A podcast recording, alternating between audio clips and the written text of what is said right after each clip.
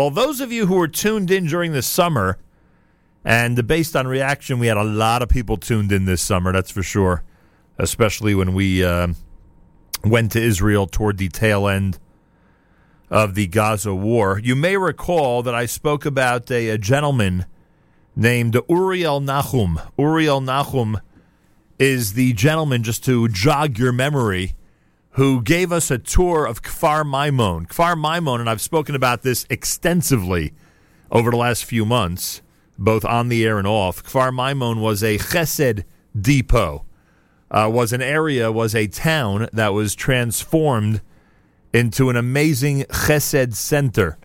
Uh, where they provided food and drink and hot meals and hot showers and laundry service for Israeli soldiers uh, all, all, of course, this was not an IDF operation. This was a private uh, enterprise, so to speak, a, pri- a, a private undertaking, to say uh, to say it better. And uh, the gentleman who was leading that whole effort is the essentially the mayor of uh, Shavei Darom in uh, in the southwestern portion of Israel and uh, he led that whole effort in Kfar Maimon, and that is uh, Uriel Nahum. Uriel, shalom, and welcome to JM in the AM. Shalom, shalom. Good morning. How Good morning, how nice it is to reunite with you in this way. Thank you. I appreciate it are very you, much. Are you now traveling in the United States? Yeah, actually, I got here last Thursday. I got to uh, New Jersey. I was in. Uh, Englewood and Teaneck. Nice. And uh, this weekend I will be in five towns. Actually, now I'm speaking with you from Manhattan, from the city downtown. Are you going to be speaking in the five towns on Shabbat? Are you going to be presenting it all? Yeah, yeah, absolutely. I will be in Young Israel of Woodmere by Rabbi Bill Shul. Great and I uh, will be speaking about our new issue that we are rebuilding after the disengagement from Gaza 2005, August. Everybody remembers? Yeah, because Shavei Darom did not exist before 2005. That's correct. It was Kfar Darom. In right? Gaza. In Gaza, which was established 1946, two years before the establishment of the State of Israel. Wow.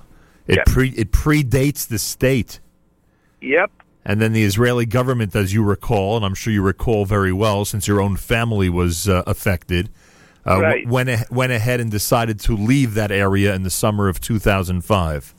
Mm-hmm. Was it immediately that you and your family decided that Shavei Darom has to be founded? That you're going to take people who used to live in Kfar Darom and, and establish this area in the southwest of Israel?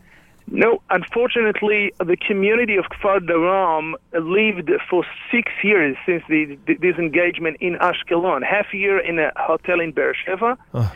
and five and a half years in Ashkelon in an apartment building. And only three years ago, we got to the new place in the Western Negev, which is a beautiful area. And now we are focusing on rebuilding the yishuv. It's a yishuv with agriculture environment. How many people live there now? Now about 50 families, but uh, the construction and all the plan, all the blueprint is for uh, a big issue of 200 families. Is uh, are people here getting the message that that you need the funds to continue building down there? Are people have people been receptive to you during your visit? Uh, yeah, even though it's hard, you know, it's the beginning of the year. But actually, I would like to uh, explain that we are now focusing on raising funds for shelters for our uh, kids in the school. As you know, this is a new issue, and everything is still in caravans. Right. I'm not. I don't care about the housing, but I care more about the safety of our kids, which experienced a very hard time during the war.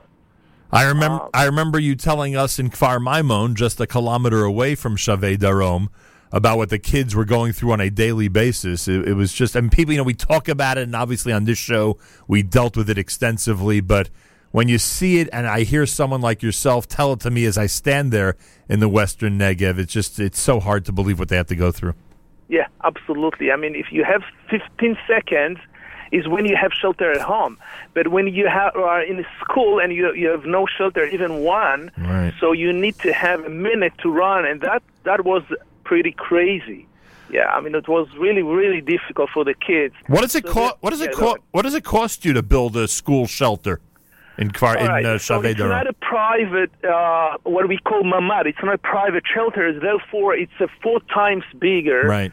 So it cost around hundred thousand dollars to build one shielded classroom. And I assume that that shelter can be used e- even when it's not school time, right? I mean, obviously, if it's if it's if people are near it during the time of a of a red alert, they could they'd be able to use it, right? It would be open to everyone. Absolutely, that's right. exactly the point. As a, a, regular and a quiet time is a function as a regular, beautiful classroom, um, but on a on a tense time, well, unfortunately, I think it's going to be after the election. So, uh, so it, it functions as a shelter, a big shelter, and when we have four of them, so we can have all students in that classrooms. And I won't tell you and you listeners that we, thank God, succeeded over the last uh, month to raise two classrooms in Toronto, Canada. Hmm. And my goal is to have two more shelters this trip uh, in the United States. Unbelievable. Uriel Nachum is with us. Uh, from Kfar Maimon, from uh, Shavei Darom, uh, as he's described. We'll tell you how you could support his efforts uh, in just a couple of minutes here at JM in the AM. So what happened when it, I, I and you heard me describe it, and I've done it so many times since I saw you uh, in August. That what was going on in Kfar Maimon, uh, you know, a short distance from the makeshift IDF base that was right near your town. Uh, I, I, guess when the war ended, everyone went back to work, huh? everybody, yeah. everybody yeah. shut down the Chesed Center. Absolutely, but let me tell you something, Nachum, and I want everybody to listen very carefully, we decided to continue with that spirit which really elevated all of us, yeah. and we established a Pinachama, the southern, the Otef Aza Pinachama. Great near, idea! Near, near kibbutz, near kibbutz Alumim. And of course, I invite you and your people to come see that and even volunteer. Second, we continue to escort the injured families. I mean, the families of the injured soldiers some of them are still, and we did beautiful, beautiful thing with the community of Woodmere and Rabbi Billet.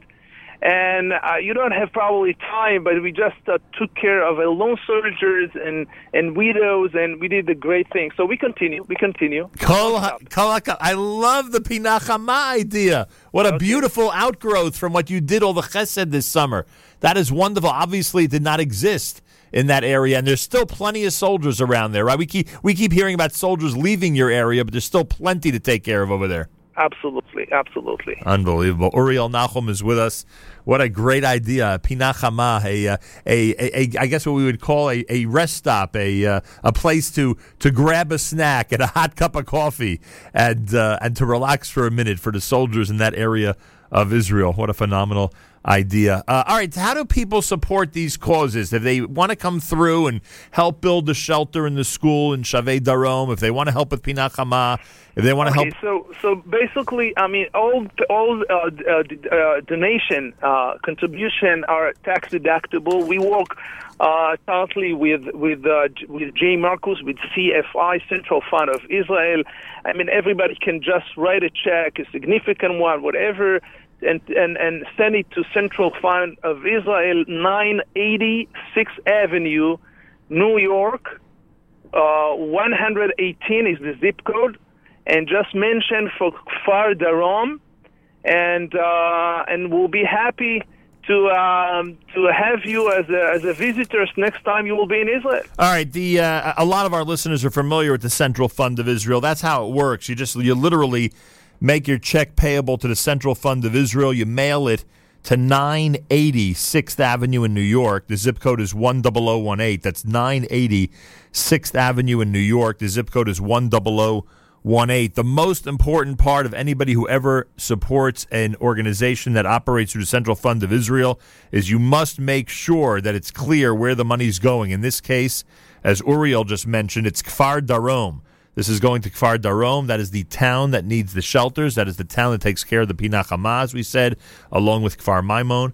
And uh, anybody out there who wants to contribute to this to this specific cause, that's what you want to do. You want to mail it to the Central Fund of Israel. Make sure it's earmarked for Kfar Darom, so they get it straight over there, and uh, the money goes where you'd like it to go. Um, it, it, was really a remarkable experience um, uh, th- that I had with you over the summer and being there and seeing how people just responded. And, you know, we talk about people jumping into action in the IDF, and we know that at a moment's notice, you know, uh, young men and women are leaving their families and leaving, uh, you know, dropping everything at work just to do, you know, what needs to be done. In your case, in, in the chesed category, essentially you did the same thing. Didn't you tell your boss that you're taking off until, until you know, for a few weeks until we see the way the war is going so you can help out with the soldiers? Yeah, in, in my in my position, it's even harder because I don't have one boss. I have many bosses, and I had to to tell all my community, you have to hold on because I'm now taking care of our people, of our soldiers who came all the way from all over to take care of us. But I think everybody accepted that, and and they were very very um, uh, proud of of of me of of doing it, and they all joined me. I mean, I didn't. I you know that I didn't do it by myself. Right. I was the coordinator, but actually, actually everybody wasn't participated. So so they, they really uh, accept that. And you would, and you would even say you had the chance to run around and meet soldiers and, and you know and, and get out there and participate. There were a lot of people who literally were in that large room all day long, coordinating things and taking care of people's clothing and food and everything else. I mean, those, those are amazing heroes that we don't Absolutely. even know about. Absolutely, do, we, say, we, we call them in Hebrew dodot, aunts, mamash, dodot, and yeah. they and they felt that they were taking care of their nieces and nephews. I could tell you that much. Yeah. Um, listen, a positive word. G- give me, you know, we, we talk about the difficulties that people who moved out or were forced to move out of Gush Katif, of Gaza, you know, everything. We, we for for nine, ten years, we've discussed, you know, the depressing part of it. You know firsthand from your in-laws and from your family what people have gone through. Give give us a positive perspective on where they are right now in terms of the future of those who had to leave the uh, the Gush Katif area. Thank you for the question. That's a very good question. First, I would like to you generally, I learned that we are we Jews are not allowed to ask the question of why, but what. Okay, because the why we never understood. We have even harder uh, um, events in history that we cannot really address the question why. Instead of that, I prefer to ask what. What I'm supposed to do, how I improve my life, how I improve the life of the people around me, and that's what we're doing. We are not questioning. We are not question uh, uh, questions. We are not asking questions. We're just moving forward. But if I see a positive thing from the all uh, sad story of, of the Hitnatkut, of the disengagement from Gaza, is that now everybody in Israel, including the politicians and the simple people, understand disengagement was only one, and it's not going to happen again because of many reasons. First, financially, it's very expensive. N- nobody can really afford this kind of move. Second, it's going to tear down the entire Israeli society. And that's, I think, if we got this lesson, I, I don't want to say it was worth it, but Hashem has his ways. Right. No question about it.